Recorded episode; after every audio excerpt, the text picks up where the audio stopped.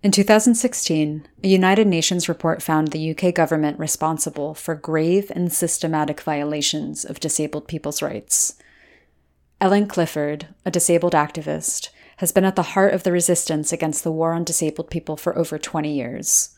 She currently serves on the National Steering Group for Disabled People Against Cuts and is the author of The War on Disabled People: Capitalism, Welfare, and the Making of a Human Catastrophe. At the time of airing, The War on Disabled People has just been shortlisted for the Bread and Roses Award for Radical Publishing. In part one of this episode, we'll unpack the history surrounding the war on disabled people, the relationship between disability and capitalism, the meaning and useful applications of the social model of disability, and how COVID-19 has exacerbated the violent conditions of the austerity state. Take a listen.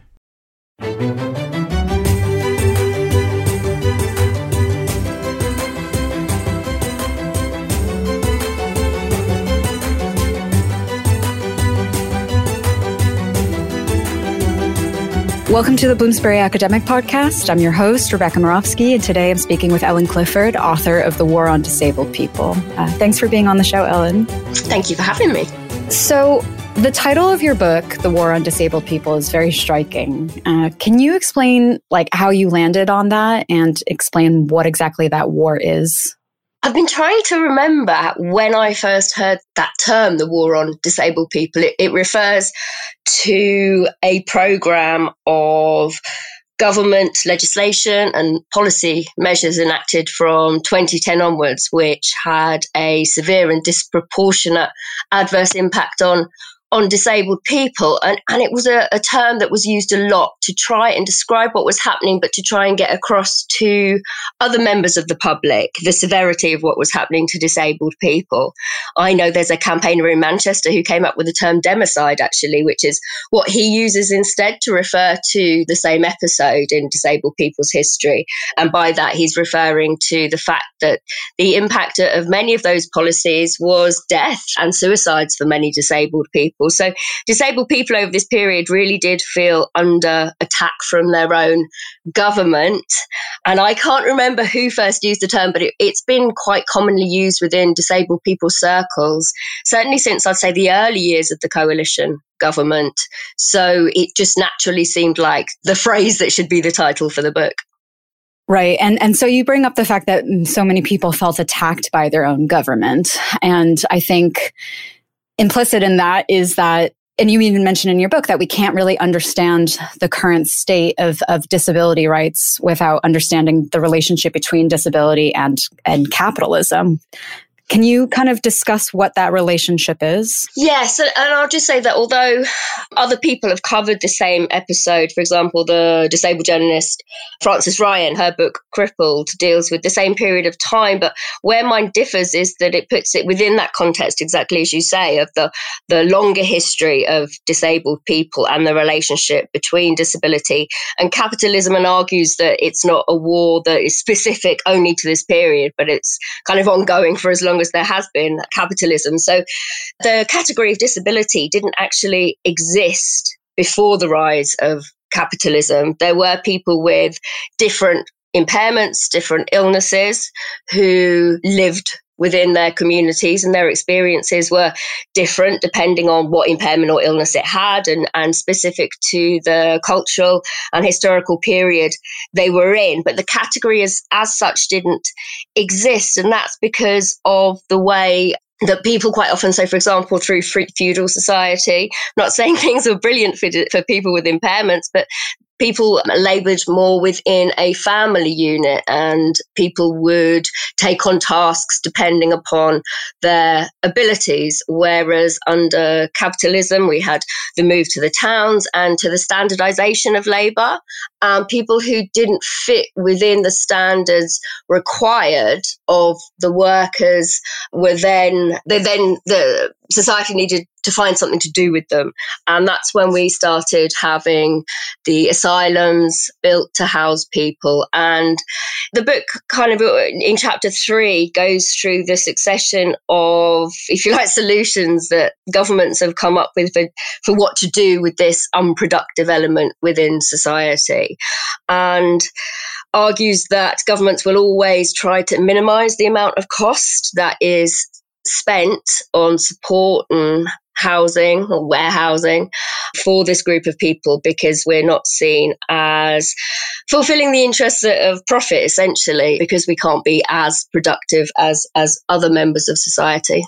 Right. I guess it all boils down to this idea of productivity. That's really fascinating to me. I didn't actually know that the category of disability was produced through the history of capitalism, but that actually makes so much sense. For disabled people, particularly in the disabled people's movement in Britain, we specifically talk of ourselves as disabled people, not people with disabilities, because we follow what's known as the social model of disability, which was developed by disabled people themselves involved in the independent living movement, when disabled people with physical impairments campaigned to be able to move out of the segregated institutions they were forced to live in and to become part of society, living alongside non-disabled people and having employment, etc. And the idea of the social model of disability is that recognises the distinction between the impairments, illnesses, different bodily conditions that people have and disability. And by disability, what we mean there is the layer of oppression which is placed on top of our impairment and illnesses. And what's always interesting to me is that when disabled people discover the social model of disability, it's always a light bulb moment. And you can almost literally sometimes see people throwing off years of internalized oppression whereby they felt like a burden on their families and on society. And suddenly it clicks in their head and they feel, actually, no, there's nothing wrong with me. It's society that needs to change and has the problem.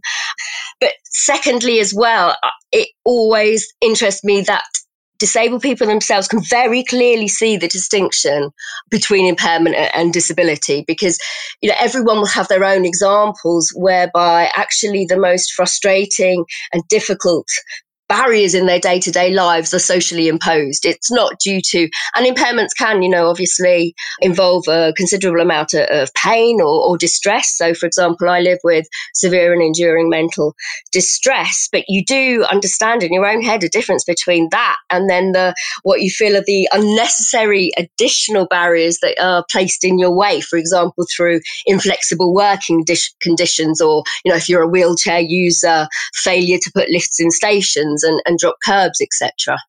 Right. I just want to go back to this point, this sort of distinction between disability first language versus person first. And so you're saying that people have sort of, in your movement, have problematized the idea of people with disabilities. It doesn't really make sense from a social model perspective, because we're people with impairments or illnesses, but we are disabled by society. Okay, that's really interesting. But so in terms of the social model of disability, this idea that there are barriers that are preventing disabled people from living independently. I mean, do these barriers hinder your activism efforts? And when activism sort of itself requires a certain level of independence, or does that not factor in for you? So, I'll answer that in two parts. First of all, just coming to use of the term independence, it's always a very key term for disabled people. So what we understand by independent living is not doing things for ourselves. Independent living to us is having the same chances as everyone else to participate in society on an equal level with other people. And that might be by receiving support from other people. The key thing there isn't whether you do it yourself or you have support from another person. It's about the amount of autonomy that you have in your own life, as that is frequently one of the things that holds disabled people back from having the same life chances as other people. Barriers to independent living definitely do impact on people's activism. And over recent years and over this period, since 2010, we've definitely seen barriers to participation in activism growing through, well, numerous of the measures, but for example, increasing cuts to the social care support that people receive. So if people are literally trapped within their own homes and unable even to have enough support for meeting their own basic needs, such as washing and eating and accessing the toilet, not even having support to check your emails and, even just, click on a petition for a cause that you believe in, let alone get out to a protest. And that certainly is a barrier for people with learning difficulties. I have many politicised friends with learning difficulties, but for those that live in group homes, it can be much more difficult because there's usually understaffing in those places, which means that people aren't able to make individual choices about what they do. It has to be, if they're going out, then it might have to be within the context of a group trip. So an individual wanting to go on a protest, for example, wouldn't be able to make their own choices to do that. And then there's also, of course, the financial pressures because of the benefit changes. And again, that restricts people's ability to travel to protests, as well as holding technology to go online. But at the same time, I suppose partly in response to that, as well as to technological developments, new, as I call it in the book, kind of new wave disabled people's activism has relied a lot more on social media. And that's actually, the positive of that is that it's opened up activism to groups or people with particular impairments who are unable to leave their homes, who were more excluded before. So I'd say that the disabled people's movement, as a consequence, has become more inclusive, which for me can only be a good thing. But for example, I'm on the National Steering Group for Disabled People Against Cuts, and one of our key members of the steering group, and who's active every day, is unable to leave his house due to severe agoraphobia, but he's as much of a member as any of us. I mean, he does feel left out when he's not able to come on protests. But we've actually been working for a number of years with some students who approached us from the Royal College of Arts, and they're developing what they call the power tool, which kind of buddies up people who are there using their mobile phone technology and an app they've developed with people at home. So we're constantly looking at ways of trying to overcome those barriers which existed, before 2010, but which have certainly got worse. Yeah, there's quite a lot there to unpick. I mean, on the one hand, it's interesting to have the conversation about social media, the relationship between social media and activism in general, because I've also heard people sort of problematize the new forms of activism that are happening online because it feels performative, or it feels like that it's sort of replacing some of the organizing, the sort of substantive organizing that happened in the past. But at the same time, I hear what you're saying, that it can only serve to be more inclusive for disabled people. So yeah. I don't know. Are those considerations something that gets discussed a lot? Yeah, and I would agree with that critique that sees it as replacing perhaps more dynamic and effective forms of protest. But for us, it's been, I'd say, entirely positive in enabling people who couldn't participate in it before to be able to. But because for disabled people, the stakes have been so high since 2010, we've never stopped doing absolutely everything we possibly could, because it's been such desperate times when people are left with literally no income at all. And of course, part of what happens to people in that situation is they're literally shocked that this could be happening in the 6th richest country in the world. I mean, this has been happening for over a decade now, but still, when it first happens to people, when they first find that there actually isn't a social safety net that they assumed was there, it can be very upsetting for people. And our organisations, disabled people's organisations, but also voluntary sector, community organisations, charities, have just been so overwhelmed by demand because they're being cut. They've experienced cuts. A lot of those services don't exist anymore. A lot of legal advice centres, for example, have closed as a direct result of the legal aid and legal aid, policing, sentencing. I can't remember LASBO, what that stands for. That piece of legislation has led to, closure of those kinds of services. So it's what most people hadn't seen in our lifetimes was where people have had everything taken away from them and there's actually nowhere to signpost them. There's no one to help. There's no way that you yourself can help everyone in that situation. People working in frontline organisations just commonly over the last decade just have people every day trying to get help in tears on the phone, absolutely desperate about what they're going to do. And through Disabled People Against Cuts, we've tried to give people hope that you can kind of get involved, that you can get your voice heard. And the peer support has helped individuals, but we've had individuals say, if we hadn't joined DPAC, then, you know, we would have been one of those who'd seen no other option but to kill ourselves. And I think so what I'm saying is, because of that level of desperation and the stark awareness of it, disabled campaigners have literally done everything we can to try and raise awareness. And so on the one hand, that's involved legal challenges. And for example, we triggered an unprecedented investigation that the United Nations carried out.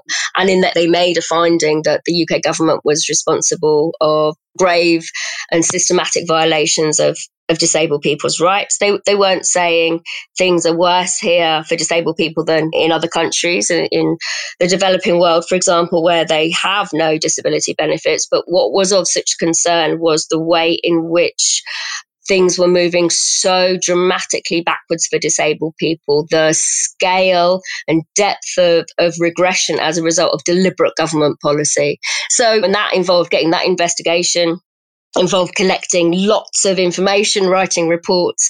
But then on the other hand, what I think Disabled People Against Cuts in particular is known for is our direct actions. Actually, at times when, for example, we would have hoped that other allies in the anti-austerity movement and the trade union movement would have been taking more action, you know, DPAC's always gone out there and tried to make an impact through what we are able to do with, you know, street protests and direct actions. So we've never, a long way of saying an answer to your question, that we've never allowed the social media side to get in the way or stop that kind of activism. We've only used it to enhance it. No, I hear what you're saying. To step back a bit and give a little bit of historic context, I mean, I know that you're sort of talking about austerity at large, but you mentioned 2010 and the formation of Disabled People Against Cuts. I mean, for people who are listening who might not know that sort of history, could you unpack the sort of systematic rollback of benefits that happened in the UK at that time? Yeah, so the coalition government came into power in 2010. And the Conservatives, the Tories, were the leading partners there. And they came in with a manifesto pledge to cut welfare by, I can't remember the exact figure, around 17 billion, which was a lot of money. And disabled people were very concerned about that, obviously. At the spring budget, the first budget that the new Chancellor of the Exchequer, George Osborne, gave, he committed to cutting the disability living allowance budget by 20%. Through replacing it with another benefit, personal independence payment, which they intended to be harder to get. Now, at that time, by the government's own figures, disability living allowance, DLA, benefit fraud was no more than 0.5%, yet he was cutting the budget by 20%. So immediately that sent alarm bells ringing that disabled people who, you know, weren't fraudsters, they, you know, were genuinely disabled, were going to have their benefits taken away from them. And that was obviously very alarming because disabled people had so little to begin with. In research in 2008 showed that disabled people were twice as likely to live in poverty as non-disabled people. So we were aware that we were going to see a situation where people who virtually had nothing were going to have that virtually bit completely taken away and were just going to be left with absolutely nothing. And now figures from 2018 and the Equality and Human Rights Commission showed that disabled people are now 3 times more likely to live in severe material deprivation than non-disabled people. It was a combination of measures. So it wasn't just welfare reform, although that was definitely a big element of it, but also what the government termed austerity was being used to make huge cuts to local government budgets. And those local authorities, one of their key functions is to provide social care support for disabled people. So by slashing their budgets, those cuts were then passed down to individual disabled people. And we have been in a social care funding crisis for many, many years now as a result of that. And how that translates in individuals' lives is the situation I spoke about earlier, where people are left for hours and hours and hours of their lives without any form of support. And these are people who in the 1990s, say, would have been given 24/7 support, some of them. That just does not exist anymore. Many local authorities have completely stopped giving any form of overnight care to people. So that means people who aren't incontinent, but who do need physical support to use the toilet, being left in incontinence pads, being left. So a friend of mine isn't, he's not able to scratch his nose himself. So if he doesn't have support overnight and he has an itchy nose, that's going to be itchy throughout the night. And that sounds like a small thing, but can you imagine how frustrating living like that is? And without support overnight, it means that you don't have a choice what time you go to bed. You have to go to bed when your last care visit comes. You're not able to do anything until someone comes and gets you in the morning. So it's taken away any form of quality of life that people had. And the cuts have just been in every single area of disabled people's lives.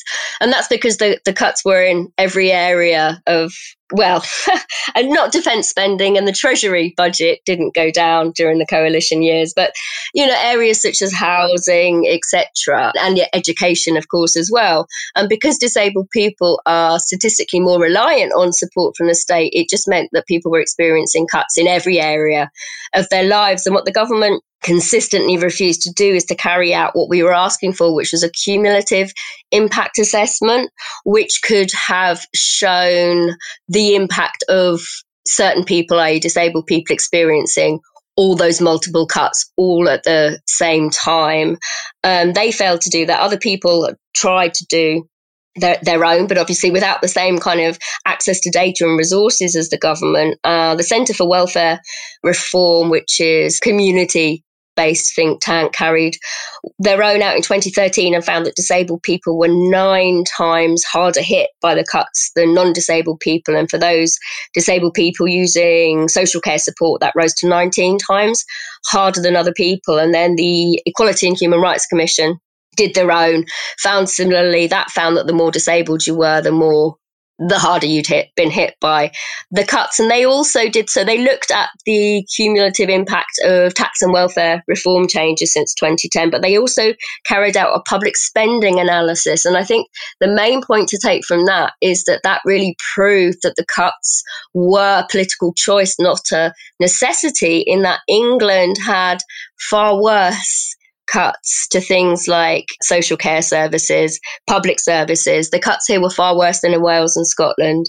And that was obviously, that shows the role of governments and their decisions within that. So things got difficult after 2010, but then I think what really upset people is that the Tories kept getting re-elected. 2015, they were elected with a manifesto that pledged to cut a further 15 billion from the welfare budget, and people were in disbelief about what they were experiencing already, and then they get re-elected with that. It was incredibly difficult for people. And whilst the changes may have slowed down, but there's still things that were introduced through, for example, the Welfare Reform and Work Act that came in 2016 as part of fulfilling the Tories manifesto pledges. So that covered things like the rollout of universal credit and taking that further. And that's still happening. So although I think Theresa May, when she was Prime Minister, said austerity's over, but there was never any reversal of the policies and the legislation that continue to cause so much harm. And some of these policies are still being rolled out now. So nothing has changed. It's only got worse and continued to get worse. Yeah, and I can imagine that it's been somewhat exacerbated by the difficulties of the pandemic, even so. The pandemic, yes. Disabled people say we thought things were bad under austerity and welfare reform, and then COVID came along. And of course, disabled people have been disproportionately hit by that as well.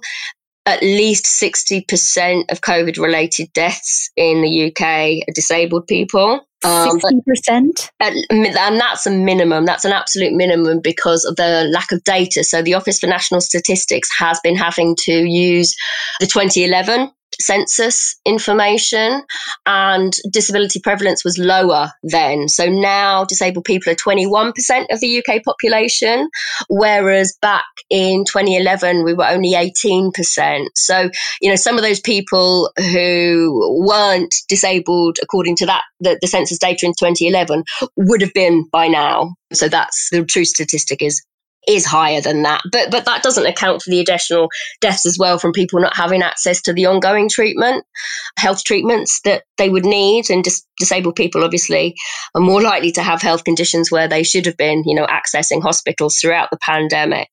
So within Disabled People Against Cuts, of the core activists, and of course, just to put it in context, I mean, disabled people, we're used to our friends dying prematurely because of a mixture of impairment-related reasons, but also lack of equal access to the healthcare system.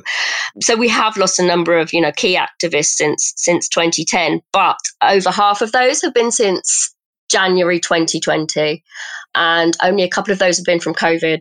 So I don't know when we're likely to see the figures, but I suspect that there's been a lot of additional deaths that weren't directly down to COVID. So it's been a really terrible time. But I think what people have found most alarming is that there has been this narrative that disabled people's lives are dispensable, and that's been played out very publicly through government rhetoric, through the media, and repeated by people in the street. You know, why do we have to lock down? You know, we can afford to lose a few thousand of those people kind of ideas. Hostility against disabled people had been on the rise, and that had been inflamed by the government rhetoric repeated in the right-wing media that was used to justify welfare reform and the cuts. There'd been created this idea of, you know, benefits grounding, and the public were given a false impression of the level of benefit fraud that exists. So, for example, Inclusion London, an organisation I used to work for, commissioned some research from Glasgow University, and they did focus groups with members of the public. And this was back in the early years of the coalition government. And people actually thought that benefit fraud was as high as like 70% of the caseload, whereas, as I said before, the figures were like 0.5%. But, you know, the TV programs devoted to benefits grounding, all these headlines in the newspapers about benefit cheats, it had created this impression. And as a result, people became very hostile in the street, even more hostile towards disabled people. It kind of allowed an unleashing of the negative attitudes people have towards disability. So that was already an issue, but it just took on a completely different dynamic under the pandemic, whereby this became not the kind of thing that the majority of people would probably disapprove of, those, you know, people being stopped in the street and being abused for being disabled. I think the majority of people would object to that, and yet it became seen as kind of a topic of reasonable discussion to discuss whether our lives were dispensable or not. And I think that's just been really, really hard for people to deal with emotionally. Of course, if you're already getting this idea of quality of life, the government has made it clear that they don't believe disabled people have a quality of life to begin with by making all of these cuts in the first place. But also, I don't know, there was this whole conversation happening in the UK at the very beginning of the pandemic about herd immunity. And that was just so absurd to me that people were willingly just saying, yeah, like, let's let thousands of people die. So, yeah. I mean, first of all, this terrible understanding of what herd immunity actually is. I was going to say, absolutely, yes. It's terrible. You can't work without the vaccine, or has never worked without the vaccine before. But yes, it does look very much like Johnson, at that time Cummings, though I believe he changed his mind, were embracing that idea. Deepak's got a number of allies and friends among disabled people in Sweden, and that's been even worse there. And of course, the UK was trying to follow the Swedish model. During the first wave of the pandemic in Sweden, they similarly, in both the UK and Sweden, in order to protect health services and stop them being overwhelmed, they'd stopped disabled people being allowed access to treatment. in Sweden, how that had looked was there were regional directives to care homes saying if anyone gets COVID, they can't go into hospital. And then because there wasn't they didn't have the facilities to treat people with COVID within those care homes, they were being prescribed palliative care drugs, which hastened their deaths. And this was done without the family's consent or knowledge. So that actually produced a national scandal. There was an outcry, and that led eventually to an investigation. And in December, both the King of Sweden and the Prime Minister have basically said, we got it wrong. But what I found interesting in the UK is that exactly that time when you were saying everyone's talking about herd immunity, we should be doing this. Look at brave Sweden. What are they doing? You know, they're keeping their economy going. We didn't hear in the British media hardly anything at all about the Corona Commission and their findings over there and what Sweden's experiment what it actually meant, the death toll that it meant. It meant younger people in schools being admitted to hospital and dying of COVID. So they definitely got it wrong, but our Prime Minister here definitely wanted to follow that model. He actually took advice from the chief epidemiologist in Sweden in September and decided to delay lockdown by a couple of weeks, the second lockdown, following a briefing from him and a couple of others who were anti-lockdown. And that unquestionably cost thousands of lives, that decision. I don't know if you will have seen, but over the last week, it has emerged that apparently the Prime Minister here said that he would rather the bodies piled high by their thousands than have a third lockdown. So that attitude is very much still here. Wait, Johnson said that? Yeah, apparently there's a briefing war at the moment between him and Dominic Cummings, his previous advisor, and it's been leaked that apparently he said that. Yeah, I fully believe it though. Disgusting. I mean, I fully believe it too. I would not put it past any Tory Prime Minister, but.